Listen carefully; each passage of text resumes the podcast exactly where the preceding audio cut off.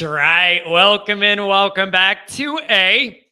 What letter grade would you give Marcus Freeman his first year on the job at Notre Dame edition of the Always Irish Show? As always, you can find the program on YouTube. Do hit subscribe if you haven't yet. I appreciate it very much. Give the video a thumbs up. That helps me as well. Notifications on. You know why. That way you'll be alerted every time a new episode drops. You don't want to miss it. Twitter. Type in the search bar always Irish or at always Irish Inc. Emails, always Irish ND at gmail.com. I am admittedly behind on the emails and I have to get caught up. And I just don't want anybody to take it personally. I, I admit I am like behind in emails. A lot of people send me a lot of stuff and I want to get through it all and I just get backed up. I apologize. Audio only anywhere you want me. You can give me call in line 312 988 15. Fighting Irish Wire, type it in the Google machine and then read about Notre Dame football, okay? I'll be putting stuff out all winter. It doesn't stop. This grind doesn't stop just because it's the off season, okay? Um, all right. So here's something I kind of talked about in a live stream last week, um, but it was in the mix with five or six other big picture issues. And it's just something I wanted to cover because I think it's an interesting discussion. And I do think there's a lot of nuance and personal. This is really individualistic, how you want to analyze and look at today's topic. So I want to look at what letter grade, now that the regular season's over and we've seen it in totality, what letter grade you give Marcus Freeman first time uh, head coach on the job. Okay. Here's where I'm going to fall. I'm going to give you my letter grade and then I'm going to get into the reasonings why. I am open to your reasonings for a different grade and reason. Explain it to me so we can get some different perspectives. Okay. So if I'm in a good mood, I'm going to give him a B. If I'm in a bad mood, I'm going to give him a B minus. That's kind of where I'm. I'm being as fair and honest as I can with you guys. I'm being as fair and honest as I can. If I wake up on the right side of the bed and I'm in a good mood, I'm giving him a B. And if I'm not, I'm giving him a B minus, close to a C plus. Okay. Now, what goes into all of that? What what is what are all the ingredients I mixed in there and then come up with that? Let's go over a few things. Number 1. He inherited a extremely flawed roster, not of his construction and his and his staff's development. Okay? Now, some of you are going to say, What do you mean a flawed roster? They were a top five team, you know, to start the year and all this stuff.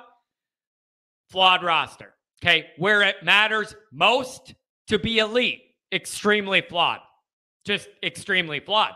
Quarterback play, wide receiver play, nope, not good enough. Okay. So some of the depth, other places, not good enough. All right. Uh, development hasn't been good enough in certain areas. So he inherited a very flawed roster I didn't think was elite to go into the year, and I did not think was a top five roster.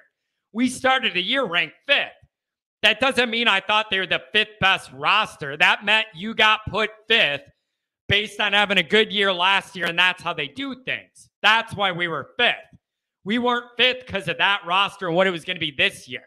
You got to understand how those rankings work to start the year. Um, but he he did inherit that that flawed roster. All right. Then, and here's the other thing too. This is documented. Sometimes when I say that, people push back like, "Oh, it's easy for you to say that now because we lost these games and it's retrospect." No, no, no, no, no, no, no, no, not so fast. I'm not letting you do that. Not to me. Go back to my season preview and prediction shows in August before the season started. And I said, quote, I think a lot of Notre Dame people are going to be in for a rude awakening because there are more holes on this roster than a lot of people want to admit. That was exactly what I said. And you could go look it up. And I'm not saying it to brag. I don't want to be right about something that sucks for us. That's not the point. But I need to protect against people who are saying I'm just conveniently saying that now that I've seen the results. No, no, no, no, no. That was my opinion in August. That was my opinion in August. Go look up the videos, they're still up. So, very flawed roster, development, depth, not his fault, but he inherited it. Okay? That's an issue. That's a challenge. Next, injured injured starting quarterback right away and a backup that he didn't recruit and sign off on that he had to play. We could go on and on and on about all the Notre Dame quarterback issues. Okay, we can do that and we have and we will. He inherited a crappy situation. And don't think Kelly didn't know this. And it was all a part of his deciding what Kelly wanted to do. He knew the problem he either created or allowed to be created by his staff in all these areas. He knew that. That was a part of the equation. Kelly knew no matter what, even if Buckner was healthy, quarterback was going to be a challenge this year. Okay. So that's the other thing that worked against Freeman. Even if Buckner was healthy, you had no idea if he was going to be good, and he wasn't even healthy. And then you had to go to a guy that's five foot four. Okay. Not a good dynamic. Also, tough schedule. The, this, the schedule this year and next year are 10 times as tough as the last few years Kelly had. You cannot compare it at all. USC's good again. Ohio State on the schedule. Clemson. Like tough, tough schedule. Really tough schedule. Um, think about it. Ohio State, Clemson, Ohio State. That alone is a tougher schedule than 98% of teams out there. So that didn't help either. Opening with Ohio State didn't help either. No leeway, no easing into the season, get your legs under you. Nope. Um, so then you have the atypical timing of Kelly leaving and then the whirlwind of Freeman getting hired and doing all the stuff you had to do and real quick like like time was going by real fast you know there's a lot going on in an atypical time frame putting together your first staff it's all in a hurry it's all in a rush we had the bowl game to prepare for in the middle of it that's just a lot of change and not a lot of time a lot of change and not a lot of time. That is tough. That is tough. And we didn't even get yet to just the most basic fundamental fact that when you're a new first time head coach, there's a lot to learn. And there's a lot to learn no matter where you're a first time head coach. It's just that a lot of people get to get those learning pains out of the way, not under the bright lights of touchdown Jesus in Notre Dame. Everybody's looking at every move, every quote, everything you do, every movement. Everybody's analyzing it. So that's a lot of tough stuff year one. Okay. So those things all kind of lend to giving me Marcus Freeman some leeway year one on how harshly I'm going to judge him. Great win over Clemson. I understand it's lessened now in retrospect because they end up stumbling after we beat them and, and it just kind of takes some of the shine off it. I get that.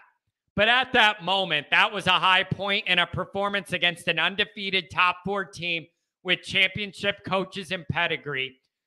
That was the type of performance and that dynamic we never saw from Brian Kelly in over a decade.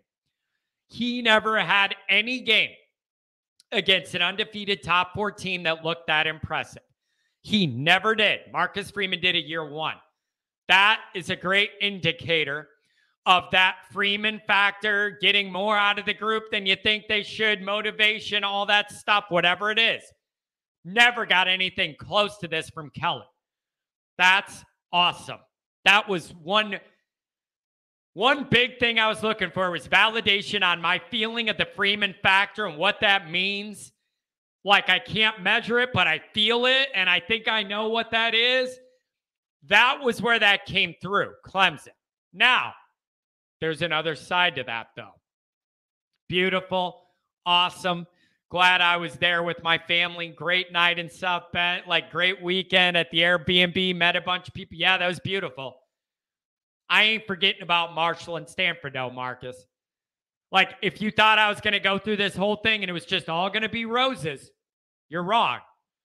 You all know I love Marcus, but I'm still a fair critic. I don't care what roster Kelly left you. I, I don't care about anything. Marshall and Stanford can't happen. They can't. I, I don't care. Early in the year, uh, uh, March, I don't care. It can never happen. Never happen. New coach, first year, you know, uh, questionable roster. I don't care. That can't happen. So I want to know why. I, I want to know more about why we were completely discombobulated and didn't show up at home against these two opponents. So those are completely unacceptable and they can't happen no matter what. I'm not blaming Kelly for that. Like there was an issue prepping in our minds for those ball games, and it's not okay. So I have to ding him for those big time. 17 and a half point favorites or better in both, at home in both. No, like this can't happen. Can't happen. Can't happen again. So I have to ding him for that. Um, the guys just were not ready and never woke up twice. Twice. I'm going to reference my August preseason stuff again. One of the things I said is it would not shock me at all with the first year coach, all these moving pieces. If we drop one dumb game we have no business losing, and then I call it, you know, paying the toll of being a first time head coach, paying your dues, paying the tax on that, whatever it is. That's how I looked at it. We ended up with two of them, two of them, bad ones. So on the low end, I do have to ding Marcus because both those games you can't lose and it can't look that way. Um, and so that's where I end up with. If I wake up and I'm in a good mood, solid B. And if I'm in a bad, bad mood, B minus, C plus. Keep it into B's, B minus, like the highest number that's still a B minus on a bad day. And then here's the final thing I'm going to finish with. So many people have said to me, I can't understand this mindset at all. I can't tell you how many people have emailed or messaged me or put in the comments when I have these type of discussions. John, you would absolutely kill Brian Kelly for having this record this year or losing to Marshall and Stanford. What is this double standard with you and Marcus? No, no, no, no, no, no, no, no, no, no, no, no. No, no, no, no, no, no. You if you're saying that to me, you're telling me you have the same standard of output for a guy who's a first time head coach learning it on the fly. You have the same standard for that guy in year one of his entire career as you do Brian Kelly, who's been head coach 45 years and going on a dozen at Notre Dame. And you you expect the exact same things from both of them? That's crazy. That's not realistic. That is dream War- that's la la land. That is la la land. You're damn straight. I'm gonna I would nail Kelly way more for Marshall and Stanford or ending up eight and four than I do Marcus in year one. It is perfectly fair for me to expect a guy with 45 years of experience and a dozen at Notre Dame to have it figured out enough that you don't no show against Marshall and Stanford.